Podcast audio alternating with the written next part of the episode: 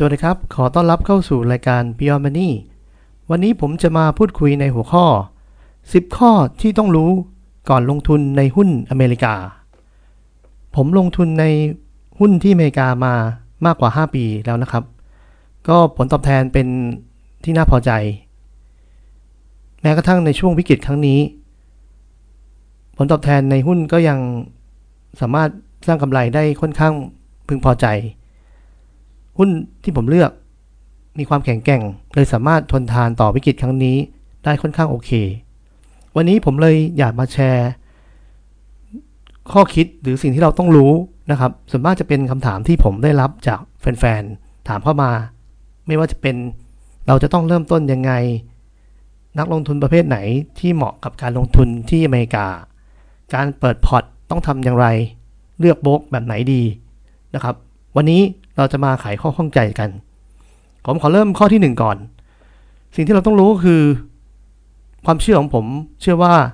ประเทศไทยในอนาคต 5 ปี 10 ปีข้างหน้า คงไม่สามารถเติบโตได้เหมือนในอดีตช่วงหลังปี 40 ที่ตลาดหุ้นสามารถสร้างผลตอบแทนให้เปลี่ยนนักลงทุนธรรมดา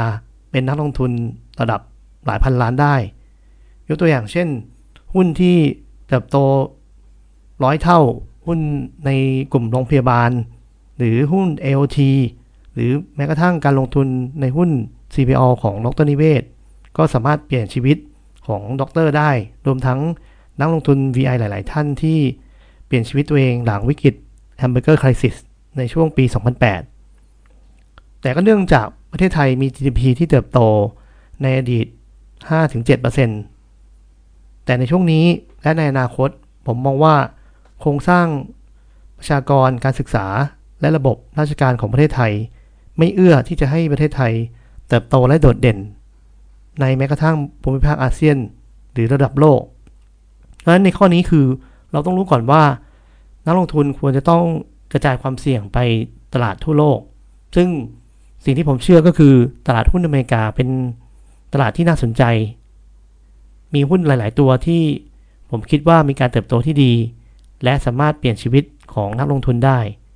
นะครับ ข้อนี้คือข้อที่ 1 ที่เราต้องรู้ ข้อที่ 2 ก็คือ นักลงทุนต้องรู้ก่อนว่าตัวเองชอบการลงทุนแบบไหน บางคนชอบที่จะศึกษา หาหุ้นด้วยตัวเองนะครับชอบอ่านชอบทำรีเสิร์ชชอบทำประเมินมูลค่า หรือแม้กระทั่งลงไปสำรวจตลาดด้วยตัวเอง ทั้งหมดเนี่ยคือขั้นตอนที่เขาทำแล้วเขามีความสุข ก็เลยเป็นแนวที่ลงทุนด้วยตัวเองดีกว่า หรือบางท่านไม่อยาก หรือไม่ชอบที่จะมาลงทุนรายลงในรายละเอียดของหุ้นแต่ละตัว ก็สามารถซื้อลงทุนในหุ้นอเมริกาผ่านกองทุนของธนาคารอย่างทหารไทยหรือทาง SCB นะครับที่มีกองทุนลงทุนในดัชนีของ S&P 500 นะครับ หรืออันสุดท้ายถ้านักลงทุนคิดว่าเป็นแบบก้ากึ่งไฮบริดมี ตัวที่เรียกว่า ETF นะครับ ก็คือเป็นดัชนีซื้อขายเหมือนหุ้นเลยนะครับ โดยดัชนีตัวนี้เรียกว่า Vanguard นะครับของ Vanguard ชื่อ VOO นะครับ ข้อดีของตัวนี้คือเป็นดัชนีที่ล้อตามตัวตลาด S&P 500 เลย ก็คือหุ้น 5 ตัวที่ใหญ่ที่สุดในอเมริกานะครับ เพราะฉะนั้นการซื้อตัวนี้ก็คือเหมือนเราซื้อเศรษฐกิจอเมริกา ซึ่งในอดีตที่ผ่านมาหลาย 10 ปีนะครับดัชนีตัวนี้เติบโตปีละ 10%นะครับ ข้อดีของตัว ETF VOO ก็คือค่าธรรมเนียมต่ำที่สุด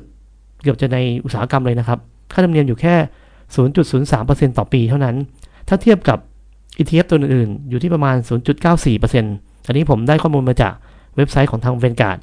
หรือแม้กระทั่งเทียบกับกองทุนในทางเลือกที่ 2 ที่ผมเกินไป ค่าฟรีต่างๆ ก็อยู่ราวๆ1-2%นะครับ เพราะฉะนั้นเห็นว่าตัวเลข ค่าฟรียิ่งต่ำยิ่งทำให้การลงทุนเราสร้างผลตอบแทนได้มากขึ้นนะครับ ข้อที่ 2 คือต้องรู้ตัวเองก่อนว่าเราชอบสไตล์ไหน ข้อที่ 3 เราต้องรู้นะครับว่าทักษะที่จำเป็นในการลงทุนในหุ้นอเมริกาคืออะไรบ้างนะครับข้อแรกผมอยากให้นักลงทุนทุกท่านที่จะไปลงทุนในอเมริกาด้วยตัวเอง ต้องมีความรู้ทางด้านแน่นอนเรื่องการเงินนะครับ คุณต้องเข้าใจวิธีการดูธุรกิจ นะครับ ดูงบการเงิน ไม่จำเป็นจะต้องทำได้เชิงลึกเหมือนกระทั่งทำเดบิตเครดิตนะครับ ขอให้รู้เข้าใจอัตราส่วนทางด้านการเงิน เช่นพวก PE ratio ROE debt to equity ต่างๆ พวกนี้ ถ้าใครสามารถทำ valuation ด้วยได้ก็จะเป็นประโยชน์ที่สำคัญในการที่จะเข้าลงทุนในราคาที่เหมาะสม อีกตัวหนึ่งที่อยากจะให้มีความรู้ก็คือด้านการตลาด ซึ่งผมคิดว่าจำเป็นมากนะครับ นักลงทุนต้อง มีศิลปะในการทำตัวที่เป็น five force model ก็คือดูว่าธุรกิจนี้ในระยะยาว มีสภาพการแข่งขันในอุตสาหกรรมอย่างไร มีอำนาจการต่อรองกับซัพพลายเออร์หรือว่าลูกค้ามากน้อยแค่ไหน มีสินค้าทดแทนไหมนะครับสำหรับธุรกิจที่เราจะไปลงทุนต่างๆ พวกนี้ อีกอย่างหนึ่งก็คือภาพของเศรษฐศาสตร์ อันนี้ผมอาจจะถ้าเรารู้เศรษฐศาสตร์ด้วยก็เป็นอันหนึ่งที่น่าจะเป็นผลบวก ต่อเราในการไปลงทุนที่อเมริกานะครับ ข้อที่ 3 คือให้ทุกคนต้องรู้ว่ามีทักษะในการลงทุน ข้อที่ 4 ก็คือนักลงทุนควรจะต้องรู้การลงทุนเยอะๆนะครับ ซึ่งผมแนะนำว่าให้อ่านหนังสือเริ่มต้นเลย 3 เล่ม เล่มแรกคือหนังสือตีแตกของดรนิเวศ หนังสือเล่มนี้บอกเราทุกอย่างเกี่ยวกับการลงทุนแนวสไตล์ VI ตั้งแต่การมองหุ้นเป็นธุรกิจ การเลือกหุ้น การทำ valuation และการ mindset ในการถือหุ้นระยะยาว เล่มนี้ดีมากนะครับ เป็นหนึ่งในหนังสือที่สร้างแรงบันดาลใจให้กับนักลงทุนในประเทศไทยจำนวนมาก เล่มที่ 2 คือ เพราะหุ้นเป็นเห็นผลยั่งยืนของคุณกวีชูกิจเกษม เล่มนี้ผมชอบในสไตล์ของ VI นะครับ ก็จะบอกลักษณะของการเลือกหุ้น ดูหุ้นที่เติบโตอย่างต่อเนื่อง เน้นดูที่หุ้นที่มี ROE ก็คือผลตอบแทนต่อผู้ถือหุ้นสูงๆ มากกว่า 15%ต่อปีนะครับ แล้วก็ต้องมีแนวโน้มที่จะปรับตัวเพิ่มขึ้น รวมทั้งในแง่ของการดูมูลค่าที่จะเข้าไปลงทุน เล่มนี้ดีมากอีกเล่มหนึ่ง เล่มสุดท้ายก็คือเล่มอ่านงบการเงินแบบง่ายของ Mr. LikeStock อันนี้ผมว่าเป็น quick win สำหรับคนที่เบื่อหน่ายกับการที่ต้องเข้าใจในแง่ของ accounting หรือทางด้านบัญชีนะครับ เล่มนี้อ่านง่ายทำให้เราเข้าใจว่า การที่เราจะเข้าใจงบการเงินแบบนักลงทุนเนี่ย เราจะต้องรู้อะไรบ้างนะครับ ไม่ว่าจะเป็นรู้ว่า cash flow ของบริษัทเป็นยังไงนะครับกำไรขาดทุน ถ้ากำไรมากขนาดนี้ แต่แคดโฟไม่ได้เข้ามา อันนี้อาจจะเป็นสัญญาณอันตรายที่นักลงทุนต้องรู้นะครับ ข้อที่ 5 ก็คือ เราต้องรู้ก่อนว่าแล้วมีคนหลายคนถามว่าต้องมีเงินมากน้อยแค่ไหนถึงจะเข้าลงทุนถึงจะเริ่มลงทุนที่อเมริกาได้ ผมก็บอกว่าถ้าถามผมเมื่อ 5 ปีก่อน ต้องตอบว่าต้องมีเงินตั้งแต่ 1 ล้านบาทขึ้นไป เพราะว่าในสมัยก่อนโบกต่างๆ มีขั้นต่ำในการเปิดพอร์ตนะครับอย่างน้อยๆห้าแสนถึงล้านหนึ่งนะครับแล้วก็มีค่าฟรีต่างๆ ที่ค่อนข้างเยอะเหมือนกัน แต่ในช่วงนี้นะครับอย่างของ SCB นะครับก็ไม่มีขั้นต่ำหมายความว่าท่านจะเปิดลงทุนเท่าไหร่ก็ได้ดูตามความเหมาะสมจะหมื่นบาทแสนบาท แต่ทั้งนี้คืออไม่มีค่า โอนเงินแล้วก็ไม่มีขั้นต่ำแต่ต้องดูว่าเรามีค่าคอมมิชชั่นนะครับที่ต้องเสียคือหุ้นละ 8 เซนต์นะครับ แต่จะมีขั้นต่ำที่ 30 ดอลลาร์ต่อออเดอร์นั้นๆนะครับ ยกตัวอย่างเช่นเราซื้อหุ้น Google Alphabet ที่ราคา 1,100 เหรียญก็คือ 30,000 กว่าบาท ถ้าเราซื้อไป 10 หุ้น นักลงทุนอาจจะคิดว่าเราเสียค่าคอมมิชชั่นแค่ 80 เซนต์แต่จริงๆแล้วเราจะโดนเงื่อนไขของขั้นต่ำที่ต้องเสีย 30 ดอลลาร์ ฉะนั้นอันนี้ถ้าคุณมีเงินน้อย ผมแนะนำว่าให้คุณเลือกหุ้นให้น้อยๆตัวนะครับ เพราะว่าถ้าคุณยิ่งเลือกหลาย ๆ ตัว transaction มันจะโดนคูณด้วย 30 ดอลลาร์ไป ตามจำนวนหุ้นที่เราเลือกลงทุน เพราะนั้นข้อกำหนดตรงนี้ถ้าคุณใจรัก ผมว่าเงินไม่ใช่ปัญหา ข้อที่ 6 คือ ต้องรู้ว่าตลาดหุ้นอเมริกา โดยความคิดผมเนื่องจากเราเป็นคนต่างชาติ จะไม่เหมาะกับการเก็งกำไร เพราะว่าอย่างที่ผมแจ้งไปค่าคอมมิชชั่นขึ้นอยู่กับการ การที่เราเซื้อขายเลยนะครับ เพราะฉะนั้นถ้าเราซื้อขายบ่อยๆ แน่นอนว่าต้นทุนเราก็จะสูงขึ้นนะครับ รวมทั้งสมมุติว่าถ้าเราจะเราขายปุ๊บ เราเก็งกำไรแล้วจะโอนเงินกลับ ก็จะติดค่าภาษีที่เราต้องเสียจากกำไรในที่เกิดในปีนั้นๆนะครับ แต่เราจะไม่เสียก็ต่อเมื่อเราเก็บเงินไว้แล้วเราไปโอนปีถัดไป ซึ่งอันนี้มันจะไม่เหมาะกับสไตล์เก็งกำไรที่ผมคิดว่านักเก็งกำไรจะต้องการ เข้าเร็วออกเร็ว บางครั้งต้องการเงินโอนเงินไปมาระหว่างอเมริกากับประเทศไทย เพราะฉะนั้นผมเลยคิดว่าถ้าเก็งกำไรในประเทศไทยน่าจะเหมาะกว่า ข้อที่ 7 คือถถ้าคุณไม่รู้จักหุ้นที่นั่นเลย ผมว่าอันนี้อาจจะไม่ใช่ปัญหานะครับ เพราะว่าในหุ้นรอบๆตัวเราตั้งแต่เราตื่นขึ้นมา ก็จะเห็นในมือถือนะครับ มีหุ้นในอเมริกาหลายตัว ไม่ว่าจะเป็นใช้แอปพลิเคชันของ Facebook เข้าใช้งาน Google Search ก็เป็นหุ้นของ Alphabet นะครับเราใช้ Netflix หรือว่าเราออกไปนอกบ้านเราไปกินร้านอาหาร McDonald's KFC นะครับหรือแม้กระทั่ง Starbucks นะครับรอบๆตัวเราเนี่ยมีธุรกิจของอเมริกาทั้งหมดเลย แต่สิ่งหนึ่งที่อยากจะแนะนำก็คือว่าเราลองติดตามข่าวจากแหล่งข่าว เช่น CNBC นะครับหรือว่า The Wall Street Journal หรือแม้กระทั่งข่าวของสนักพิมพ์ในประเทศไทยก็จะมีการรีวิวการแชร์ข้อมูลของธุรกิจที่อเมริกาอยู่อย่างต่อเนื่อง ฉะนั้นผมคิดว่า ปัญหาในการที่เราจะรู้จากหุ้นที่นั่นไม่น่าจะเป็นปัญหานะครับ เราสามารถเข้าไปดาวน์โหลด annual report เข้ามาอ่านได้ในแต่ละตัวเลยนะครับ ข้อที่ 8 ก็คือ ถ้าคุณไม่รู้เรื่องภาษาหรือภาษาไม่เก่ง อันนี้ผมว่าในโลกของปัจจุบันที่เป็นโลกที่เป็นแฟลตทุกคนเข้าถึงกันได้ ผมว่าภาษาอาจจะเป็นปัญหาน้อยลงนะครับ อย่างน้อยๆก็ติดตามเพจผมที่ผมจะมาแชร์การรีวิวหุ้นที่เป็นภาษาไทยอย่างต่อเนื่องนะครับ หนึ่งอาทิตย์หนึ่งหุ้น หรืออาจจะเป็น 2 อาทิตย์หนึ่งหุ้น แล้วแต่รวมทั้งแนวคิดของบอลเละเฟตที่ผมพยายามที่จะแปลเป็นภาษาไทยนะครับ หรือเราอาจจะอ่านหนังสือภาษาไทยนะครับ ถ้าเราไม่เข้าใจอ่าน annual report ไม่เข้าใจ ผมว่าตัวนี้อาจจะให้เพื่อนๆช่วยหรือใช้ Google Translate ก็ได้นะครับ แต่ทั้งนี้นั้นผมว่าภาษาก็เป็นข้อจำกัดที่น้อยลงกว่าในอดีตเยอะเลย ข้อที่ 9 ก็คือ แล้วเราจะ เปิดบัญชียังไงนะครับโบรกไหนดี ตอนนี้ผมว่าการเปิดบัญชีง่ายมากอย่างล่าสุดทาง SCBS ก็สามารถที่จะใช้ตัว SCB Easy นะครับ เปิดบัญชีได้เลยนะครับ เปิดบัญชี offshore ปุ๊บ แค่วันหนึ่งวันถัดไปก็จะมีทางเอ่อ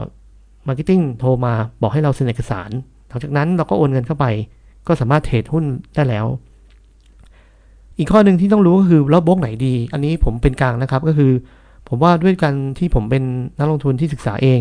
โบรกต่างๆ ก็จะมีการ feed ข้อมูลให้ผมบ้าง แต่ถ้าจะถามความคาดหวังเราจะถามเขาลึกๆ ว่าหุ้นตัวนี้ดีไหม ให้เขาวิเคราะห์ ผมว่าอาจจะไม่ใช่ในสิ่งที่เราคาดหวังกับโบรกในประเทศไทยเท่าไหร่ อันนี้อาจจะเป็นประสบการณ์แค่ไม่กี่โบรกที่ผมเจอนะครับ ถ้าใครเจอมากกว่านี้ ถ้าเป็นทีมมีทีมดูแล ยังไงลอง feedback ได้ในคอมเมนต์ในepisode นี้นะครับ ผมก็เลยมองว่าโบรกไหนก็ เอาที่โบรกมีความเชื่อมั่นนะครับ เพราะว่าการลงทุน offshore คือชื่อของหุ้นที่เป็นเจ้าของไม่ใช่ชื่อเรานะครับ เป็นแต่เป็นชื่อของ custodian นะครับ ไม่ว่าจะเป็นอย่าง SCBS เขาใช้ของ Standard Chartered ก็คือเป็นเจ้าของหุ้น แต่ยังไงก็ตามไม่ต้องกลัวนะครับว่าถ้า Standard Chartered ล้มไปยังไง หุ้นจะไม่ได้รับผลกระทบ เพราะว่าอยู่คนละบัญชีกัน ทางทางพาณิชย์ก็จะทำการโอนไปที่ทางผู้ดูแลเจ้าอื่นๆนะครับ อย่างไรก็ตามถ้า เกิดวิกฤตยังไง ก็ไทยพาณิชย์รับผิดชอบทั้งหมดนะครับ ผมเลยมองว่าถ้าคุณเลือกโบกที่มีความน่าเชื่อถือ อันนั้นน่าจะสร้างความมั่นใจในระยะยาวให้เราได้ เป็นมุมมองนั้นมากกว่า ข้อสุดท้ายก็คือ ตลาดที่นั่นที่อเมริกาลงทุนยากไหม อันนี้ผมตอบได้เลยนะครับว่ายากกว่าประเทศไทยนะครับ แต่ความยากก็จะมาพร้อมกับผลตอบแทนที่มากขึ้น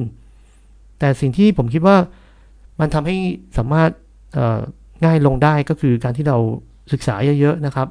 อ่านเยอะๆเหมือนเราลงทุนในหุ้นประเทศไทยนะครับ ถ้าเรา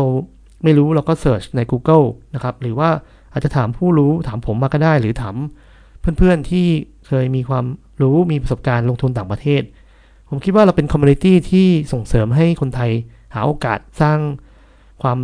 รุ่งเรืองให้กับประเทศไทยทางหนึ่งนะครับ ผมใฝ่ฝันว่าถ้าผมช่วยให้คนไทย 1 0 0 0 0แคนไปลงทุนที่อเมริกา ขอให้ได้อย่างน้อยๆคนละ 1 ล้านบาท นะครับก็สามารถสร้างเงินสร้างไอเสร็จสร้างสินทรัพย์ให้ประเทศไทยได้อย่างน้อย 1 0 0 0 0แสนบาทและ1 0 0 0 0 0ล้านบาทแล้วนะครับ อันนี้เป็นสิ่งที่ผมใฝ่ฝันไว้ เพราะฉะนั้นวันนี้ ภาพทั้งหมดที่เราต้องรู้นี่ก็จะเป็นตั้งแต่เราต้องรู้ตัวเองนะครับ ว่าเรามีสไตล์การลงทุนแบบไหนนะครับ รู้ว่าเศรษฐกิจประเทศไทยอาจจะไม่ได้เติบโตอย่างในอดีตที่ผ่านมาแล้ว เราต้องรู้ว่า เราต้องมีทักษะอะไรบ้างทางด้านการเงินด้านการตลาดนะครับ เราต้องรู้ว่าตลาดนี้ไม่เหมาะกับการเก็งกำไรนะครับ โดยความคิดส่วนตัวของผม เหมาะกับการลงทุนระยะยาวมากกว่า เราต้องรู้ว่า ทุกวันนี้การลงทุนที่นั่นไม่ได้ยากเหมือนสมัยก่อนแล้ว ภาษามีช่องทางมีเครื่องมือในการช่วยเหลือท่าน และสุดท้ายเราต้องรู้ว่าโบล็อกไหนที่เราจะฝากพอร์ตเราไว้ได้นะครับ มีความเชื่อมั่น ก็ดูโบล็อกที่มีฐานะมีความโบล็อกที่มีความเชื่อมั่น มีความใหญ่นะครับ และสุดท้ายก็คืออย่ามองว่าเป็นยากนะครับ ทุกอย่างในในโลกเราขอให้ทุกคนมองว่าเป็น growth mindset ก็คือว่าเราต้องกล้าที่จะสร้างความแตกต่างให้กับชีวิตเรา เพราะฉะนั้นเราจะได้ผลลัพธ์ที่แตกต่างนะครับ ถ้าคุณทำแบบเดิมนะครับ ลงทุนแบบเดิม ผมคิดว่าในช่วง 3-5 ปีที่ผ่านมา คุณก็เห็นว่าตลาดหุ้นไทยผลตอบแทนไม่ได้ไปไหนเลย เพราะฉะนั้นถ้าคุณกล้าคิดที่จะแตกต่าง คุณก็จะได้รับผลลัพธ์ที่แตกต่างนะครับ วันนี้ฝากไว้ด้วย ถ้าชอบยังไงกดแชร์กดไลค์ขอให้สบกด subscribe แล้วกดกระดิ่ง ยังไงถ้าอยากฟัง episode เรื่องอะไร คอมเมนต์ไว้ได้นะครับ วันนี้ขอบ